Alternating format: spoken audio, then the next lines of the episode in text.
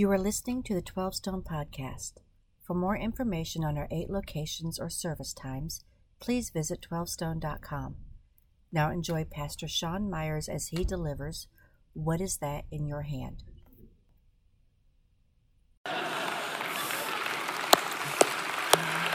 Well, welcome to 12 Stone here and across all of our campuses and online for this 4th of July weekend. Now, if my history class was a little bit more like that, I probably wouldn't have had to take it twice. Uh, that is just great stuff, isn't it? But man, we have to say right up top, uh, uh off the front end, that man, we live in a great country, but we may not live in a perfect country, right? It's a great country. We can celebrate that.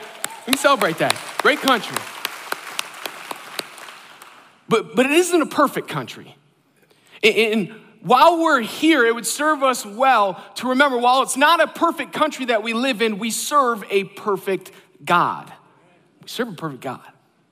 And man, we should celebrate just as much that maybe our country isn't united in the same ideals and opinions, but here as a church at 12 Stone, we are united in Christ. That's what unites us. So, church, we got to celebrate. We've got a Lord and Savior that brings us together no matter what, and that is what unites us. That's what we're to go after here today. So, you ready to get started? Ready to jump in? Man, I'll tell you what, been studying this summer, walking through God's word and just wrestling it down. And I came to a point of scripture where there was a question that came up that I just could not read past. God kept messing with me with this question. And it's, and it's in a moment when God is calling Moses uh, to go lead the Israelite nation out of Egypt. You would probably know this moment as the burning bush moment. What happens is Moses walks up to this burning bush that's burning but not consumed, and God begins to speak to him through it. And God asks uh, Moses a question, a question that captivated me. And God calls him, go save the Israelite nation. And after God gives him this calling, it's after God puts it on Moses and asks him to go do this that Moses goes back to God and says this Moses answered, What if they do not believe me or listen to me and say, The Lord did not appear to you? See, Moses is going, wait, all right, you're telling me to go do all of this stuff in my life. You've called me to go do it. But what if they don't believe me? Look at God's response. Then the Lord said to him, What is that in your hand? In that moment, Moses must have been like, No, no, no, God, God, God, stay right here. you got ADD. No, no, no. What if they don't believe me? What if they don't actually believe I've been with you, that a bush was burning? Believe it or not, they might not believe this. What, what if they don't believe it? Stay focused. God looks at him and says, No, what is that in your hand? Moses says, A staff he replied. The Lord said, Throw it on the ground. Now, now, in this moment, it's already weird enough, right? Just a burning bush, talking to him. He's like, Oh man, what is going on? And then all of a sudden, what's in your hands? Like, all right, staff. And then God says, Throw it on the ground. Moses has got to be thinking to himself, It can't get any weirder. All right, well, why not? Let's see. And so Moses threw it on the ground, and it became a snake and he ran from it. If you've ever thought scripture was unclear, this should be a very clear, uh, this makes sense to us, right? Snake, run, done, get it. I, that's, I'm in. Moses is just a guy like us and runs away. But then, but then look what happens. Uh, God comes back to him and he says this Then the Lord said to him, Reach out your hand and take it by the tail. So Moses reached out and took hold of the snake, and it turned back into a staff in his hand. This, said the Lord, is so that they may believe that the Lord, the God of their fathers, the God of Abraham, the God of Isaac, and the God of Jacob, has appeared to you. So, so, in other words, Moses walks up, gets this calling on his life to go do something for the nation of Israel, God's chosen people. He says, Man, what if they don't believe me? And God asks them the simple question right here. He says, What is that in your hand. So, why did this question captivate me so much? Why did it just get my attention? I couldn't move past it. And here's why because God didn't ask Moses to go get something new. God didn't give Moses a new personality or a new character trait to help him in the journey. In fact, Moses actually protested. He said, Listen, I have a stutter. I'm not eloquent in speaking. I'm not your guy. God didn't give him something new. God didn't require him to do something new. God didn't even go all Tony Robbins on him and go, Yeah, you can do it. Yeah, go, go get it. No, no, that's not what God did. God simply asked the question, What is that in your hand? And here's my point.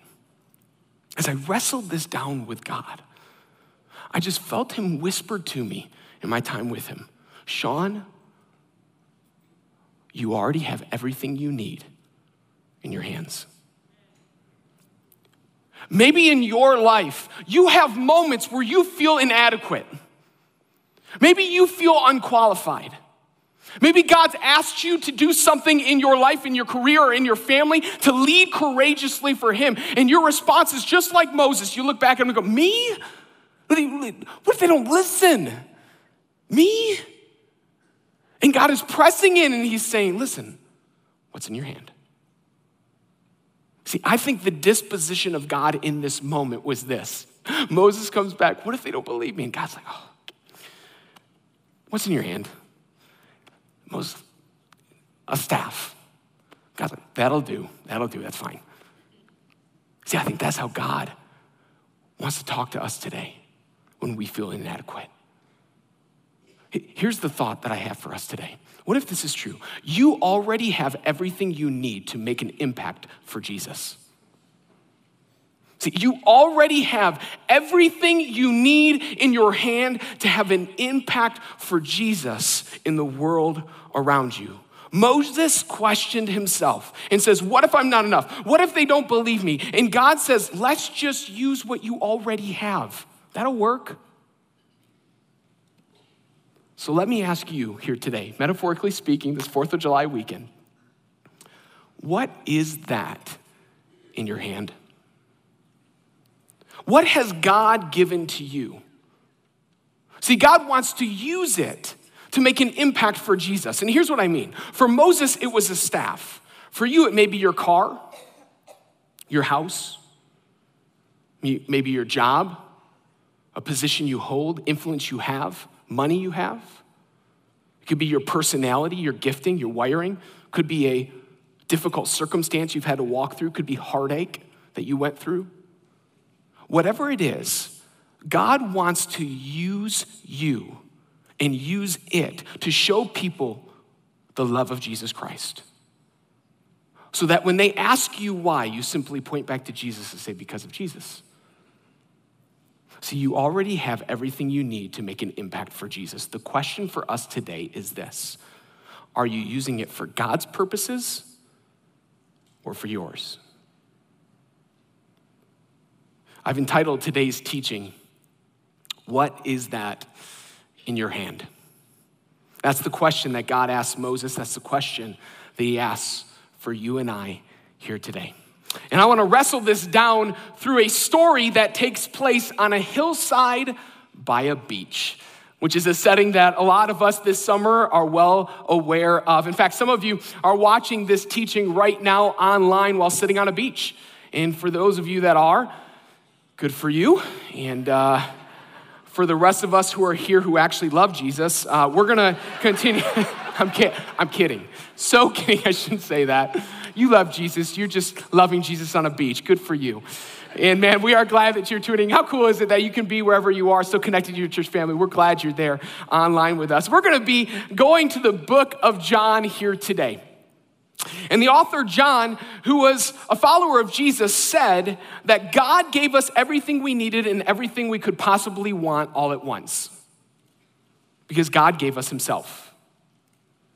Jesus showed up and died for you and I.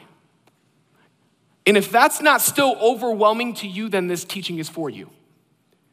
See, we have everything we need in Jesus, and everything else is just a tool that we get to use for Him.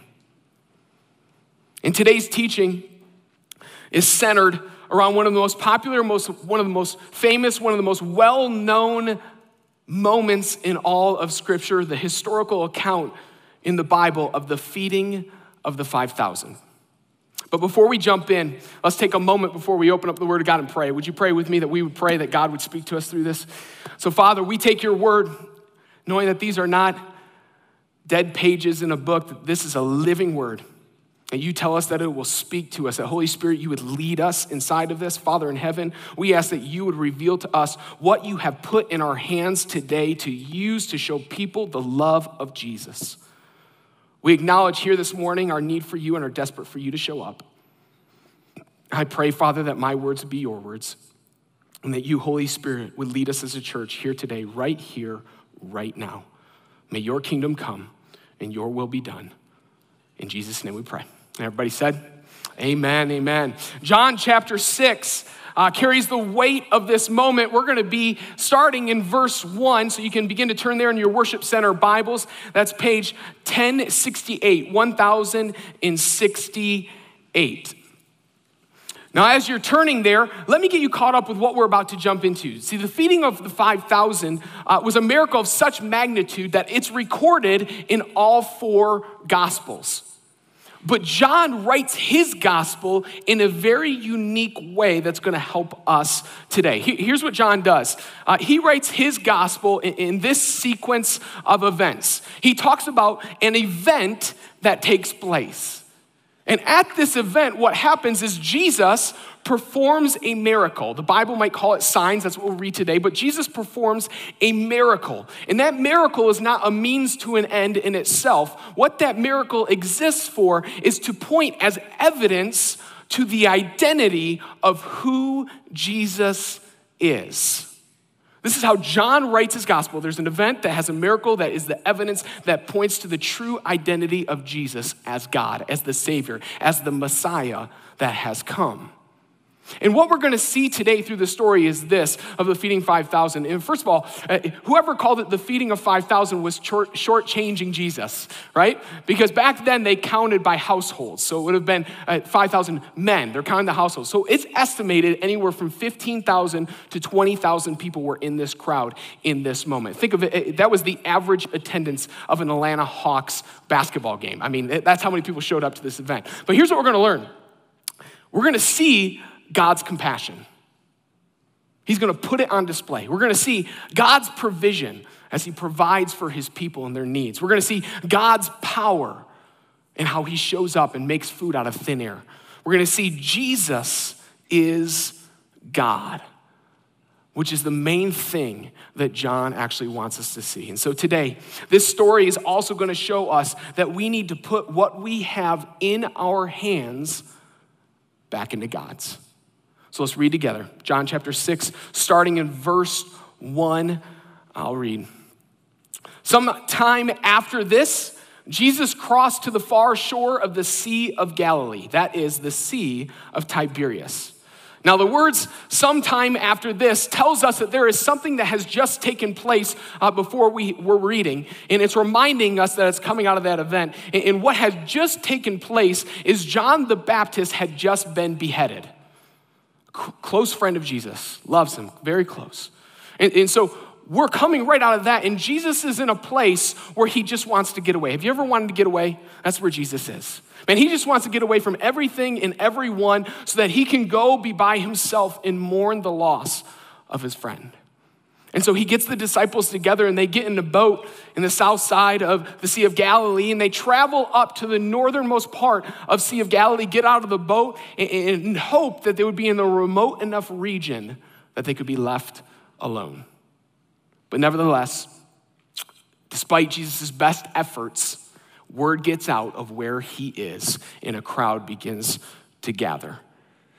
Verse 2 And a great crowd of people followed him because they saw the signs he had performed by healing the sick. And, so the crowd's coming, they're looking for him. They've seen these signs, they've seen these miracles that Jesus has performed before. They're not quite sure who he is. They're just hoping that while he's in this region, they can get a glimpse of this man that people are starting to say might be the Messiah. And at the very least, they're hoping they might be able to get to see one of Jesus' miracles performed before them. Verse 3 Then Jesus went up on the mountainside and sat down with his disciples. The Jewish Passover festival was near. Now, John gives us this little bit of information right here to help us understand the season that this crowd in Jesus and the disciples are in. In the Passover was a celebration of what we just talked about earlier in the call of Moses. It was a celebration for the Jewish people of their independence. Quite, quite honestly, it was their July 4th. They were celebrating their independence, their deliverance from the Egyptian nation. And so they're in this season remembering the deliverance that has taken place, but this one is bittersweet for them because right now they're occupied by the Romans. And so they need another deliverance, and they're hoping that Jesus might be this Messiah that'll save them.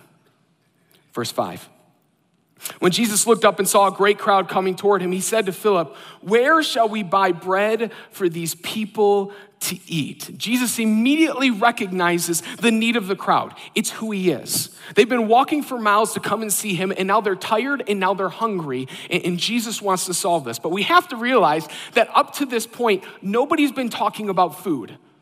Nobody's trying to solve this. So when Jesus brings this up to Philip, he is putting him on the spot. Philip doesn't have plans. He hasn't been thinking about this at all. In verse 6, he asked this only to test him. Only to what? Test him. For he already had in mind what he was going to do. This absolutely irritates me. Are you kidding me, Jesus? Come on. Jesus already knows that nobody's going to be able to feed a crowd of this magnitude. Jesus already knows that he alone is going to have to perform a miracle to make this happen. And yet, he turns to Philip and says, Hey, how are we going to feed these people? As a test. Why does he ask that question? Because he wants to see how Philip will react. I'll say it again. Because he wants to see how Philip will react. And here's what Jesus knows it's easier to act like a Christian than it is to react like one. Just a truth inside of our lives. It's easier to act like a Christian than it is to react like one. Let me share a story to illustrate what I mean. Kathy and I took the family a, a, a few weeks ago to a Gwinnett Stripers game and uh, just to have some fun, to attend it. My daughter was going with her softball team, so we figured, why not? Let's go do it. Let's go have some fun. And as we were getting ready at the house to leave, um, I, you need to know, I don't normally have cash on me. I don't know why, I just don't have cash on me. But for whatever reason, I had this thought come inside of my head as we were getting ready to go to this game. Man, I should probably grab some cash. So I went and grabbed $50, uh, threw it in my pocket, didn't even think twice about it, got in the car and, and sat down and started driving to the game with the family, excited to have a lot of fun.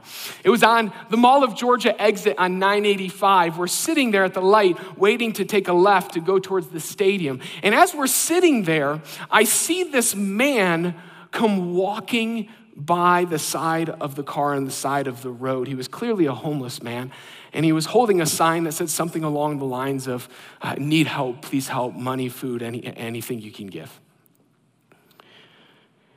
And what happened next in that moment is quite embarrassing for me. But for your amusement, I will share, really to make a teaching point.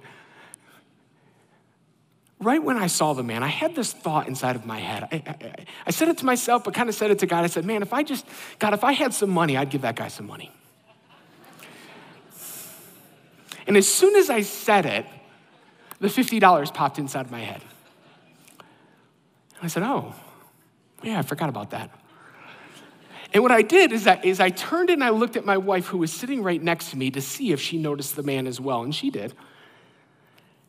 And so inside of my head, I'm going, I ain't giving this guy 50 bucks. I mean, I started running through all the things I know he's going to do with this money. And then while I'm running this through my head, God just whispers to me, Sean, I love him. And so what I do is I start, because my wife has noticed, I start looking around the car, moving things around like I'm look, looking for some money, like I don't have any. I, oh God, we don't have any money. And, and God just whispered to me, Really? really? Like, what happened to God if I just had some money? I'd give him some money. You got 50 bucks. And so in that moment, I reached into my pocket, rolled down my window, grabbed the money, called for the guy. He walked over. I handed it to him. I said, God bless you. rolled up the window. And you know, the Bible says God loves a cheerful giver. There was nothing cheerful about that moment inside of my life. There just wasn't. Man, I was angry, angry at that moment. Man, I am cheap. I do not like giving things away. And so I just sat there holding the steering wheel, so mad.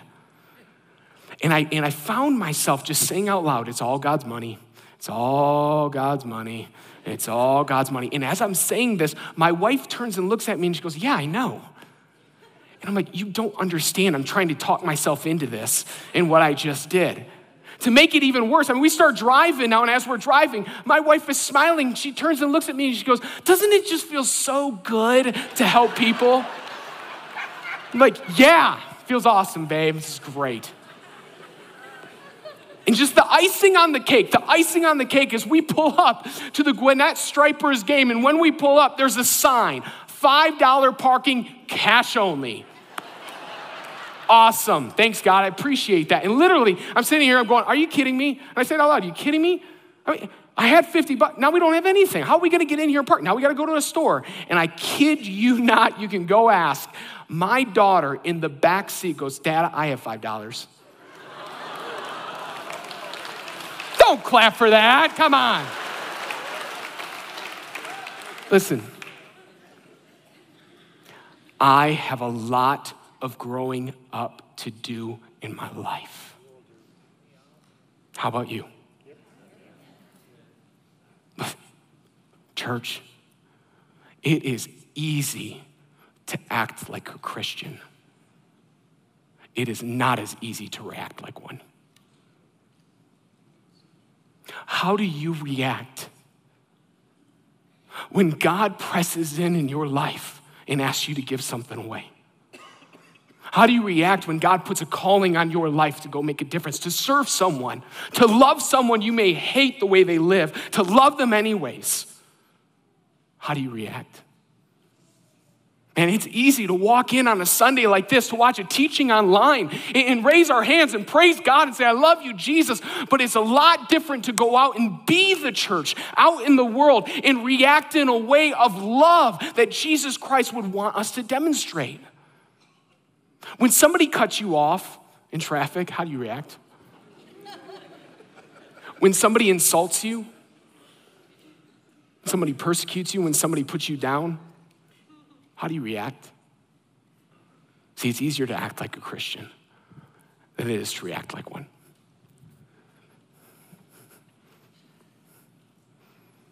And what we need to remember is that sometimes Jesus interrupts our lives to test us to see how we will react. And if you're anything like me, I hate interruptions. Is there anyone else that's with me, man? You just hate being interrupted in your life. You know why? Because we have an agenda, we have a plan, we have things we are doing that we are trying to get done in our life. And man, we just hate interruptions. And then the phone rings and there's a knock on the door, somebody texts you, somebody asks you for five minutes, and it's never five minutes. But somebody interrupts your life, and we hate interruptions so much so that we have a phone to help us stop them right? Think about your phone. You can silence it. You can send them to voicemail, screen your calls. You can turn off your notifications so they, they can't even see if you've seen the text or the email or anything like that. Man, we can stop interruptions from coming into our lives with our phone. We do it every single day. In fact, so you, this thing can actually protect you from being interrupted in a conversation you don't want to have in the grocery store. Here's what I mean. Like, you can walk into the grocery store, see that neighbor, that acquaintance, whoever it is that does not have the gift of a short conversation. And when you see them, you can pull it out and pull it up and act like you're in a conversation. Oh, yeah, it's great. It's awesome. Oh, hey, how are you? Good to see I would talk, but yeah, okay, yeah. and, and walk on. Right? Don't judge me. Look at these eyes. Like you've never done that before. Like you're so holy. Come on. Right? Man, we hate interruptions. We use everything we have to stop the interruptions in our life. And, and sometimes this is okay, this is good. When we want uninterrupted time with God, with our family, that's a good thing to put boundaries in place. But when the disposition of our heart and when the disposition of our life is always, I can't be interrupted, that is a problem. Because the greatest things that God does in our lives throughout Scripture is never when it's a human agenda, it's always when God has to interrupt somebody. See, God wants to interrupt our lives. That's when the greatest things happen. When we see God's glory, when we, God see, when we see God's Holy Spirit lead us and move in us and, and move mountains around our lives, it's when God interrupts our lives. Can you be interrupted? How do you react when God interrupts your life? When God asks you to do something, to give something, to love someone, to serve someone? Spiritually speaking, it's our reactions that demonstrate our spiritual maturity. Jesus in this story is testing Philip. He's testing Philip. He wants to see how he's going to react. And as we continue to read through the story, we're going to see three reactions. Three reactions. And as we read them, I wonder which one are you most like? What is your reaction like when God interrupts your life. So let's continue to read. Verse 7. Philip answered him, It would take more than a half a year's wages to buy enough bread for each one to have a bite, right? It makes sense that Jesus would actually ask Philip because Philip lives about nine miles away from this remote area. He would know where the local Panera bread is, right? He would know. But there's no local Panera bread on the corner. It ain't gonna happen. And even if there was McDonald's, if you ordered off the dollar menu, it would cost tens of thousands of dollars. It couldn't happen. And I love Philip's response. He says, Are you kidding me? Feed these people. Whoever even talked about feeding these people, send them home. In fact, in Matthew's account of this story, it says the disciples came up to him and said, Send them home, get them out of here. Like, nobody's gonna feed them, let them go get some food. See, Philip gave the practical answer we don't have enough money. But Philip's reaction didn't pass the test. And, Philip's reaction was this it was pride. See, Philip looked for a human solution in the presence of God. Can't miss that. He turned to money when he should have turned to Jesus. See, you might call his reaction realism, practical. Uh, he just turned to the practical things that are around him. But, but that's what we're called to turn to. See, this moment is a great reminder that we will always be confronted with problems too big for us to solve. Being a follower of Jesus will always put you in situations beyond your resources and beyond your ability, so that we will have to turn to God, who can do more in a moment than we can do in our entire lifetime. Where in your life is there a problem that's happening around you? That in your pride, you're turning to the practical, you're turning to, to realism, turning to what you can do to solve that problem when you have the presence of God, the Holy Spirit, right next to you the whole time. Philip is going to learn that no problem is a match for Jesus' power. But another disciple decides to give it a shot. Verse 8. Another of his disciples, Andrew, Simon Peter's brother, spoke up. Here is a boy with five small lo- barley loaves and two small fish. But, what's that word? But, how far will they go among so many? Oh, Andrew almost had it. He was so close, so close. He, he brings up this boy. He says, There's a boy with some loaves and some fish, but. It's sad how easily that word creeps into our thinking. See, Andrew's response, reaction was pessimism. He said, listen, how far can that really go? That can't go that far. I mean, 15,000 people here.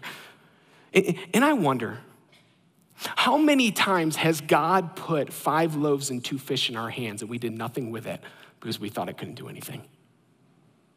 I think as Christians, this is where we struggle the most having a pessimistic outlook at the problems and the things that we're called to do and the things that are around our lives. God invites us to have an impact for Jesus, to share the gospel with someone. And what happens is we fall into the if then trap. If then trap. Here's what happens we say to ourselves, man, if I was just a little bit older, if I wasn't in middle school, if I wasn't in high school, if I was just a little bit older, I could have an impact for God. If I was just a little bit smarter, God could use me to teach someone how to read the Bible. If I was just a little bit more this, or if I had a little bit more charismatic nature inside of my, my, my personality, then I could go share the good news of Jesus Christ. And we played this if then trap all the time. If I was just a little bit taller, I'd be better at basketball. Has nothing to do with what we're talking about, but it's still true. It, it, and we play this if then game like this all the time in our practical lives and in our spiritual lives. And God is press, pressing in, saying, Listen, you're right. You can't do that. But in my presence, with my authority, with my glory, you can. But Andrew turns with pessimism and reacts to the moment and says, Man, we have this, but how, how, how far is that going to go?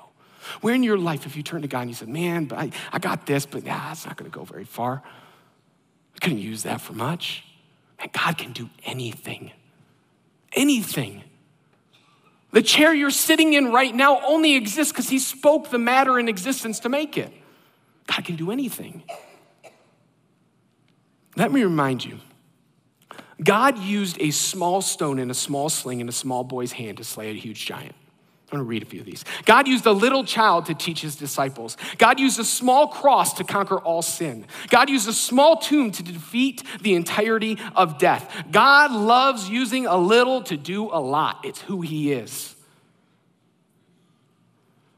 If you're feeling like you need a miracle, for something to break loose or something to happen in your life, perhaps it's already in your hand.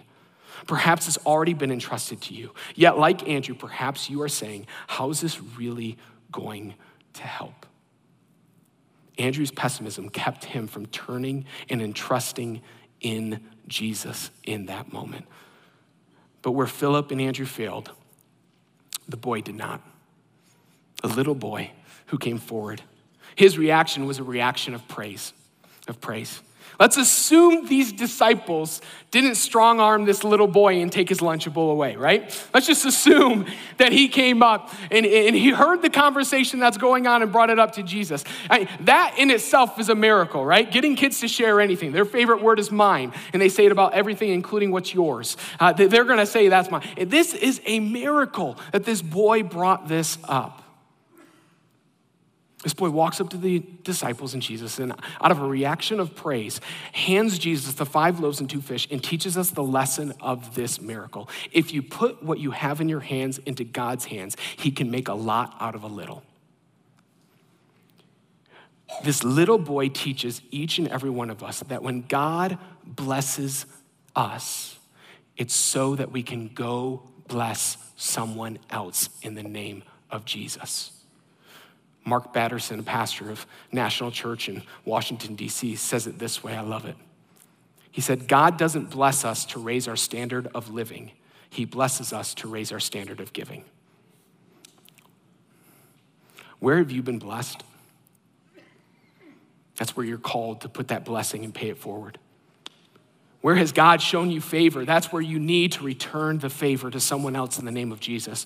Because what we don't give back in praise will always turn into pride inside of our lives. We'll think we earned it, we deserve it, and pride builds up. We have to give it back in praise and put it back in the hands of God. This one act of praise is the catalyst for one of Jesus' most amazing miracles. And for the record, I don't believe it's one miracle, I think it's 15,000. I think for every person that ate that food that day, that was a miracle. And look what happened. Verse 10 Jesus said, Have the people sit down. There was plenty of grass in the place, and they sat down. About 5,000 men were there.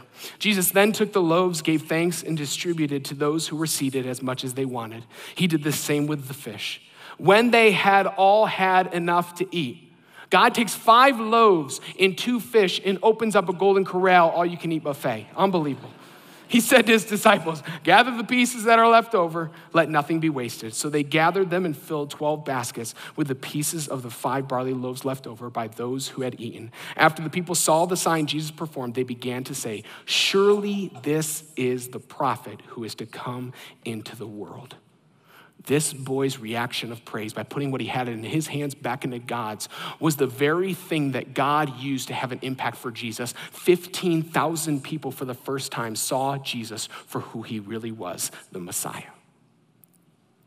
Let me ask you when God asks you, when He prompts you to put what you have in your hands back in His, to serve someone, to love someone, what is your reaction? Let me ask you here today as we close, as we turn this service over to the campus pastors, here's the question for you, for us on this 4th of July weekend. What is that in your hand? You might be tempted to respond like Moses and say, just a staff, or just five loaves and two fish. And we might think, what good could that possibly do? But Jesus wants to show you today that when we put what little we have in our hands back into God's, He makes a lot out of a little. And the gospel of Jesus Christ moves forward. This 4th of July weekend, you need to be reminded you already have everything you need to have an impact for Jesus. Come on, let's give him our praise together this morning. With every word I speak, with every step, with every heartbeat. Oh Jesus, let it be for you, for you only my whole life, all for your glory. Let's sing it again and make it your prayer to him. With every breath, with every